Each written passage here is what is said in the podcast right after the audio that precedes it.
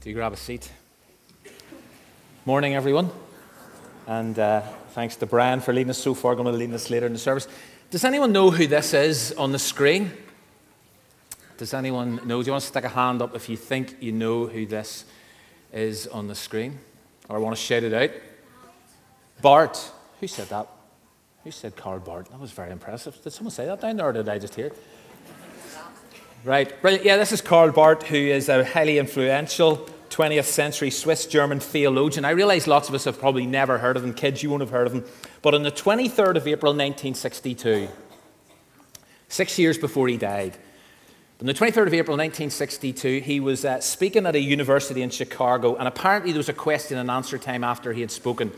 And a student stood up and asked him this question Mr. Barth, if you could summarize your theology, so that's all your study of God, all your writing about God. And Karl Barth wrote a lot about God. He wrote 600 works that were published. And so this student said to him, In all your study of God, if you could summarize it in a single sentence, what would it be? And so the theologian, the great theologian, thought for a moment, and then he said this In the words of a song I learned at my mother's knee, Jesus loves me, this I know, for the Bible tells me so. Jesus loves me, this I know. Do you know this morning that Jesus loves you? Whatever age. And do you know how much he loves you? That's what we've been thinking about this morning as we thought about Revelation 1, 5, and 6. And as we sit here on the last day of 2023, and as we get ready to step into 2024, I want to suggest a prayer to take with you into this new year about this very issue. I know some people make New Year's resolutions, and so I'm going to offer you one for 2024. It's for everybody, kids included, everyone. And it is to pray this prayer, which I'm going to share in a moment. It's to pray this prayer and repeat it every day for the next 365 days. To pray it for yourself and to pray it for each other. And why this particular prayer? Because it's a prayer about knowing that Jesus loves you. It's a prayer about asking God to help you know that Jesus loves you more and that he loves you better. And it's a prayer about discovering and being reminded of the true extent of his love. And therefore, I'm going to suggest that this, Brian's already given us the best verse in the Bible. I'm going to give you the best prayer that you could ever pray. So, what is it? Well, I haven't made it up. Someone else has written it, and we do find it in the Bible. There's someone else is the Apostle Paul, and it's found in Ephesians chapter 3. So if you can go there, if you've got a hard copy of God's Word, if you've got it in the device, I invite you to turn to Ephesians 3. These are familiar words. And although I'm going to read the entire prayer, we're going to concentrate on just a couple of verses, which I'm going to attempt to explain, and then I'm going to give you three ways to help you pray this prayer and get the most out of it in 2024. So we're going to listen to the prayer. So it's Ephesians 3, it's beginning at verse 14. Hang on to your seats for a second. I'll get you to stand in a moment. But here's how it begins For this reason, I kneel before the Father, from whom every family in heaven and on earth derives its name. Now, as I've already said, the I in this sentence, I kneel, is Paul. But I do want us to notice his posture for prayer. He's on his knees. Now, I'm not about to suggest that this is the only or even the best position for prayer, but it's certainly an important one and it's a worthwhile one because you see, posture indicates intention. When you kneel, when you kneel, you are expressing a decision and a desire to be there, to be before the Father. And so kneeling is an act of reverence, it's a sign of submission. I wonder when was the last time you knelt at home in prayer?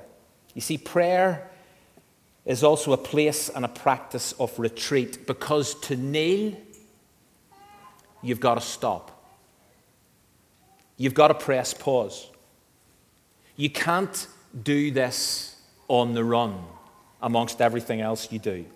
Now, I'm not saying you can't pray in the car or as you do other things, but to kneel, to get down on your knees, actually requires withdrawal from action, from busyness, from crammed schedules and timetables in order to pray. And I'm going to say more about that later.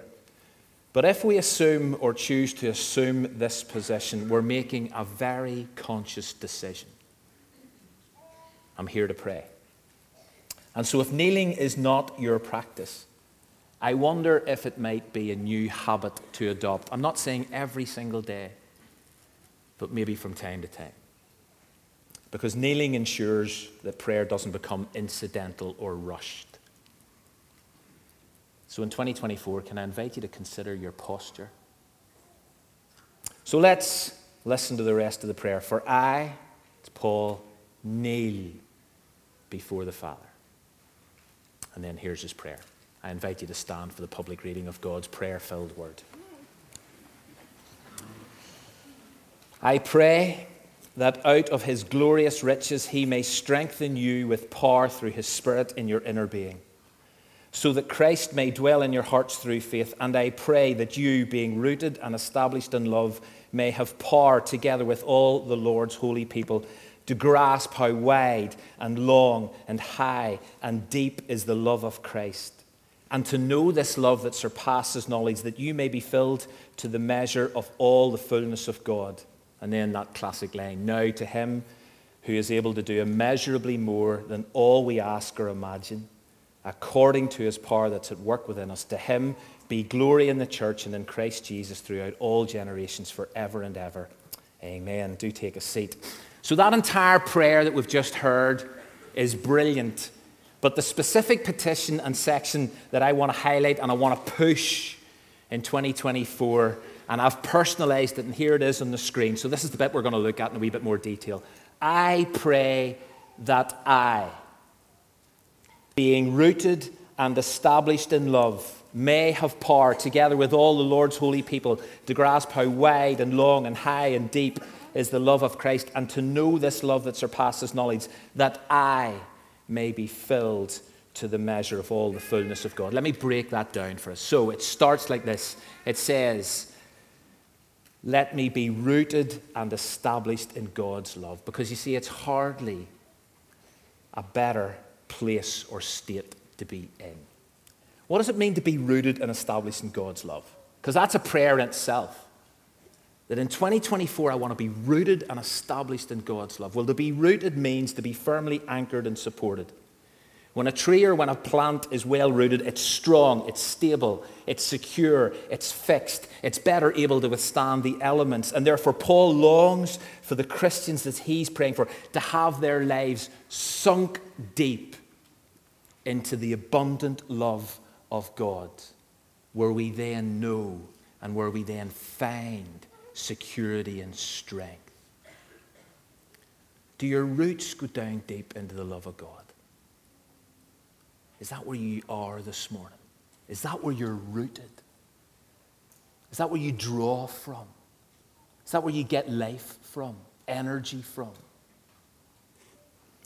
Second word, established, comes from the world of construction and it refers to a building that is well grounded. It's a building that's got good foundations, which again means that it's strong and it's secure and it's better able to stand and survive. And so Paul longs for Christians to have lives that are established in God's love. And you see, if we're not there, if we're not properly rooted or firmly established, then whenever the inevitable storms of life come, and they will come and they will rage, and they will blow, and if we're not rooted and established, then we risk being uprooted and demolished. And so Paul prays that we would have both feet firmly planted in God's love and that our lives would be based solidly on God's love. And if you're here this morning and it all feels a bit shaky, it all feels a bit unsteady, if it feels like you're losing an awareness or an appreciation of God's love for you, then can I invite you to get down on your knees and to pray this petition I pray that I would be rooted and grounded and established in God's love today and every day in 2024. Well, let's move on because then it says, I pray that I may have power together with all the Lord's holy people to grasp how wide and long and high and deep it is. We desperately need to grasp the extent, the full extent of the love of Jesus for us. So that we can say, Jesus loves me, this I know, and I know the extent of it, but it's not easy. And before we get to the measurements, note Paul prays that we would have power to grasp it because you see, Paul knows that in your own strength, in fact, let's be honest, in our own weakness, we often miss this. We forget it. We get confused about Jesus' love for us. We underestimate it. And so Paul says, ask for power so that you might grab hold of it. And if you look at verse 16, if you've got a copy in front of you, Paul prays that we might be strengthened with power through God's Spirit. You see, the power that we need to get this, to understand this, to appreciate this, is not something we muster up ourselves. I can't have power to know how much Jesus loves me. But it is provided and it is available from the Holy Spirit who indwells every single Christian. And so, if your grasp of Christ's love for you is loosening and slacking, then here's the thing you just need to do pray for more power to get a grip. Another interesting fact of this first part of the request regards those that you're sitting around this morning. You see, it can be hard, as I've said, for each of us to get our heads around this. The number of people I meet and know who struggle to believe that Jesus really loves them. And sometimes it really is hard to get our heads around this. We think he loves others better than he loves me, or he just doesn't love us at all for whatever reason. And so Paul prays that we would do this with all of the Lord's holy people. Do it together, do it in community. Help each other to grasp it, help each other to believe it. Remind each other about it. As John Stott wrote, it needs the whole people of God to understand the whole love of God. Don't do this in isolation. You're not expected to. And so then comes the dimensions. So Paul prays that you'd grasp, that you would have power to grasp. What would you have power to grasp? The width of it, the length of it, the height of it, the depth of it. Now I know we've got to be really careful we don't take this literally. Paul doesn't expect anybody to get the tape measure out and start calculating. Paul's indulging in a bit of rhetoric to make a point. But he's wanting to make a point about the sheer scale, the extent, the scope, the expanse of Christ's love for you. But let me just throw out a few ideas using Paul's language to help us appreciate this. The love of Christ is broad enough, it's wide enough to encompass all mankind, without exception. Jesus loves all. It's long enough to last for all eternity. Jesus will never stop loving you. It's deep enough to reach everyone, and it has gone to incredible depths to express that love. And it's high enough, to use Paul's language, to exalt us to heaven. But however we process its reach and its span and its expanse, we need to pray this prayer over and over again that we would have power together with all the Lord's holy people to grasp it, to get hold of it. But then Paul adds a contradictory comment. He says this, and to know the love that surpasses knowledge. Hang on. Hang on a minute. How can you know something which is unknowable? How can you know something that's unknowable? Are you messing with this? Well, the sense here is that the love of Christ is so vast, it's so limitless, that at one level it is totally beyond us. But although that it's true, that it's too big, it's too great to completely or fully understand, you can still know it. You can still experience it, despite always feeling out of your depth. And to illustrate this, let me read something that I read about five or six years ago from Richard Coekin, who was the minister of the church that Tim and Susie Graham, who've started to come here, went to in London. And, and Richard wrote this about this issue. The deepest part of the ocean known to scientists is the Challenger Deep Gorge in the Great Mariana Trench in the northwest Pacific Ocean. It's seven miles deep. It's a mile deeper than Mount Everest is tall. There is no submersible currently able to survive the crushing pressures at the bottom of this ocean to explore it. But even though we can't plumb the depths of the ocean to fully comprehend it, we can still enjoy swimming in it and not just stand on the beach analyzing it. Likewise, Paul wants his readers to dwell prayerfully on the vast dimensions of Christ's love and then to live daily in the reassurance of it. Just go swimming in the bottomless ocean of Christ's love, ever exploring more of the unknowable. And so in 2024, I pray that every day you would increasingly know the extent of the love of Jesus for you, that you would dive deep. The last sentence in those two and a half verses gives us a reason to pray this prayer every day. That you may be filled to the measure of all the fullness of God. What does that mean?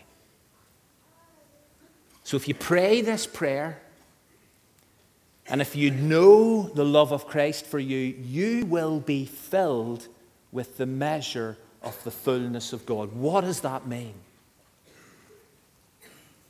It's a remarkable, quite honestly, a mind blowing prospect. Dr. Martyn Lloyd-Jones said, There is no more staggering statement in the whole of Scripture than this one. But what does it mean? Well, we could be here for a while to do justice to it. But let me offer you one explanation. On another occasion, whenever Paul's writing to a different church, he says this For in Christ lives the fullness of God in a human body. For in Christ lives the fullness of God in a human body, that you may be filled to the measure of the fullness of God. So, this is being filled with a measure of Jesus. This is about becoming more and more like Jesus. This is about being conformed into the image of Christ. This is about being filled with Jesus. As you realize how much you are loved by Jesus, this is about you being filled more and more with Jesus so that you can become more and more like Him. So Jesus loves you. The extent of his love is incredible. And to help us get that and appreciate that and to live in the light of that, because that's the thing, I am suggesting, for what it's worth, that you take this biblical prayer and you pray it every day for the next 365. And consider getting down on your knees and praying it, just even if you're praying that little bit on your knees. But I'm nearly finished, and kids, you've done great. But I did mention, or say I would mention, three ways to help you do this. Because, because although it might sound like a great idea, actually doing it requires a decision. It requires a decision to do it. So here's three ways to help you do it. One, make time to pray. Life's busy. Days are full. There's no end to things to do, but unless you make time to pray, it just won't happen. Let's be honest about this. And so I urge you, I remind you to make time for prayer. The start of every day, at the end of every day. But you've got to make time for it. Secondly, read Scripture every day. Read Scripture every day. Jesus loves me, this I know, for the Bible tells me so. You see, it's this that informs us. It's this that forms us. It's this that conforms us into the image of Christ. It is this that nourishes us. It is this that feeds us. It is this that guides us. Is this, it is this that illuminates our way. Make Bible reading in 2024 a daily practice. Recently, the elders spent some time away together. And as part of our discussions, we reflected on the place and the prior, priority of this in our church and in our lives and in our families. And one of the ideas or practices or habits that we came across during our conversation was this Scripture before screen. That before we reach for our phones every morning or turn on a screen, we choose to read Scripture first. Because there's a radical thought. There's an interesting New Year's resolution. You see, Scripture before screen allows the first words that shape our day to be from sacred text rather than text messages, social media feeds, emails, and news. Scripture before screen. It's this that tells you how much Jesus loves you. And thirdly, to know that Jesus loves you and realize the sheer scale of it, just remember and reflect upon the cross. Because greater love has no one than this that they lay down their life for their friends. You see, Jesus hasn't just said that he loves you, he's demonstrated it. He died for you. And when we take communion every single week, as we do here at Windsor, and I know familiarity breeds contempt, and we can just go through the motions, I know that.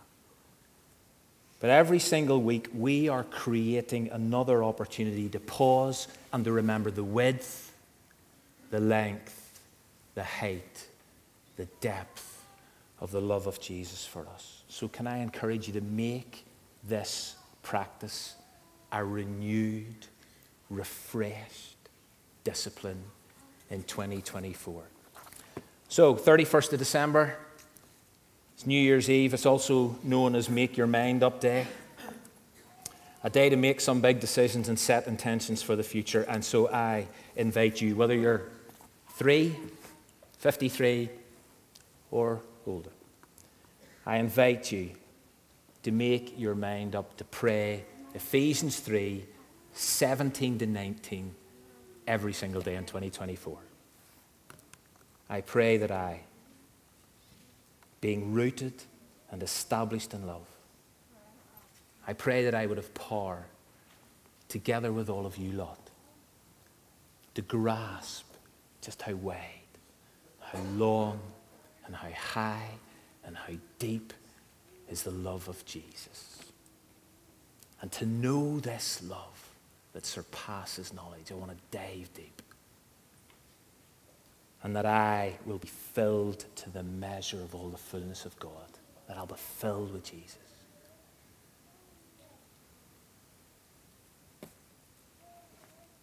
Make time to pray. Scripture before screen. And let's come to the cross. Andy.